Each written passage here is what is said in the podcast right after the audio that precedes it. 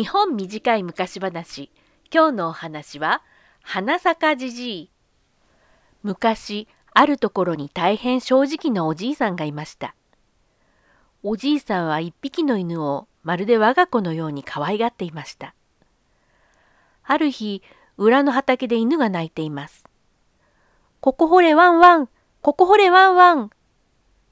おじいさんには犬の声がそんな風に聞こえました。そこで畑を掘ってみると土の中から大判小判がザックザックと出てきたのでおじいさんはお金持ちになりました。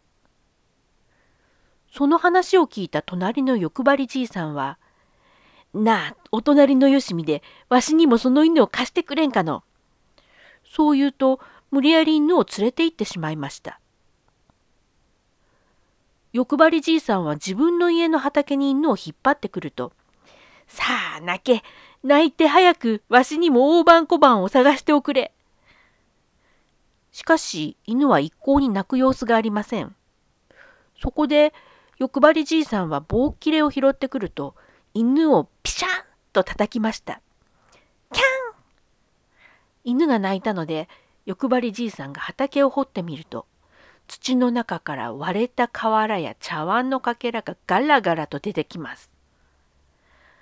この畜生めが。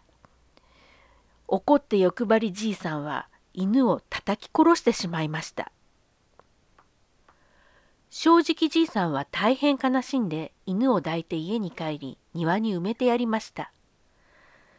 すると犬の墓から一本の木が生えてきて見る間に育って大きな木になりました。おじいさんはその木を切り倒して臼をこしらえました。そして犬があの世でもおいしいものをたくさん食べられるようにとお米をたーんとふかしてぺったんこぺったんこと餅をつき始めました。するとどうでしょう？臼から大判小判がチャリーンチャリーンと出てきました。そうしておじいさんはまた大金持ちになったのです。それを見ていて欲張りじいさんは無理やり臼を借りて家に持って帰ってきました。しめしめ、今度こそわしも大金持ちじゃ。そしてぺったんこぺったんこと餅をつき始めました。すると臼から蛇やムカデや犬の糞がもりもりもりもり出てきてそこいら中汚らしいものが這い回るので家中が臭くて臭くてたまりません。欲張りじいさんはカンカンに怒って臼を叩き壊していろりで模してしまいました。それを聞いた正直じいさんは大変悲しんで灰をかき集めてざるに入れて持ち帰りました。帰る途中で風が吹いてきて、臼の灰が舞い上がって枯れ木に降りかかります。するとどうでしょう？枯れ木に花が咲いたのです。おじいさんはびっくり。そうだこれをお殿様にお見せしよう。お殿様が喜んでくだされば犬の供養にもなるだろうから。そう言って街道に出ると枯れ木に登ってお殿様がやってくるのを待ちました。お殿様がやってくるとおじいさんは大きな声で言いました。日本一の花咲じじいが枯れ木に花を咲かせましょう。そして灰をつかんでパーッと巻くとたちまち花が咲き乱れそれはそれは見事な花盛りになりました。お殿様は大変お喜びになり正直者のおじいさんにたくさんのご褒美をくださりました。その話を聞いて欲張りじいさんは地団打を踏んで悔しがります。あいつばかりうまいことやりやがって。よしわしも一花咲かせてやるぞ。そう言って残っていた灰をかき集めて街道に出るとお殿様がやってくるのを見計らって枯れ木にばらまきました。しかし花は咲かずお殿様の上に灰が降りかかります。怒った家来たちが欲張りじいさんを木から引きずり下ろして「この無礼者めがそう言ってしたたかに殴りつけました欲張りじいさんは方法の体で家に帰りましたが何日か寝込んでそのまま死んでしまったということです。とっぴんパラリのプ今日のお話は皆さんよくご存知の花咲じじいのお話でした。今日のお話は本当に古くからよく知られている日本の代表的な昔話の一つですね。えっ、ー、と私は崩し字というものを覚えてですね江戸時代の本を解読したりもしてるんですけど先日読んだ話がまさに花咲じじいのお話でした。えー、今のお話とほとんどストーリーは同じでですね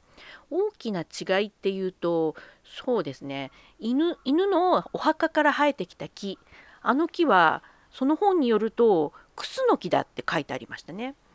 でそのクスノキは石になるって書いてあるんですよ。あのどうやらあのクスノキは石のように硬くなってしまうのでそうなる前にあの摘み取っておかなきゃならないっていうそういうことわざがあってですねそのことわざのように石になるものなのであの引き薄というものにしたって書いてあるんですね。えー、ぺったんぺったんお餅をつく薄ではなくて手でゴロゴロゴロゴロっと回して使ううんあの石じゃないんですけど石臼と同じ形状のものなものです。木の引き臼はあのお米を精米する時に、えっと、もみ殻を取ったり玄米の硬いところを取って白米にするのに使ったりするものらしいんですけど、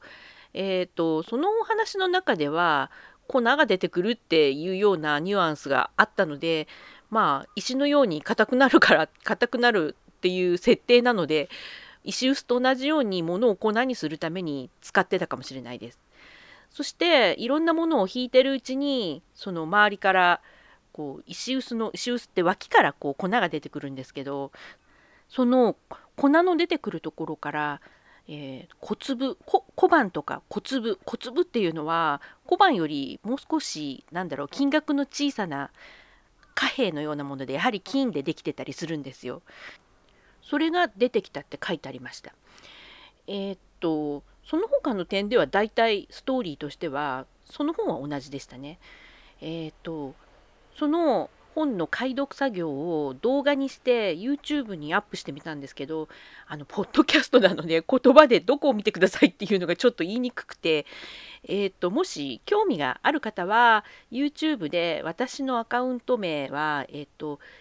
CHINJUH で珍獣なんですけど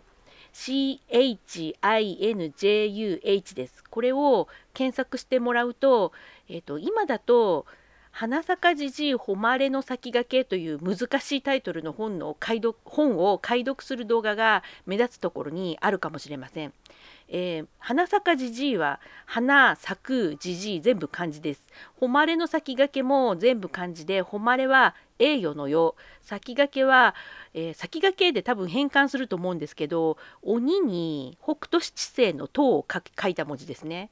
そういう本の解読動画が見つかると思います。お話じゃなくてあの文字を解読しながら入力している絵なのであの動画なのであんまり面白くないかもしれないですけど江戸時代の本の挿絵なども見られますのでもしよろしかったら探してみてください。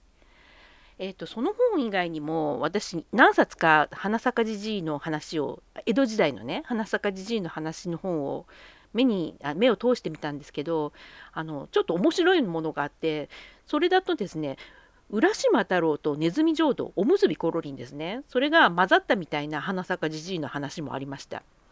えっと子供たちがネズミをいじめてるんですね。それをおじいさんが見てかわいそうだからって子供たちにおだちんをやってネズミを買い取って話してやる。するとネズミが恩返しに訪ねてくるんですね。あの時のお礼をしたいからって言っておじいさんを隠れ里に連れて行きます。そこであの良い心で打ったらあの何でも望みのものが出てくる打ち出の小槌っていうのをもらいました。ところがこれをまた欲深じじいが見てるんですね。じゃあそれをわしにも風って言って持ってっちゃうんですよ。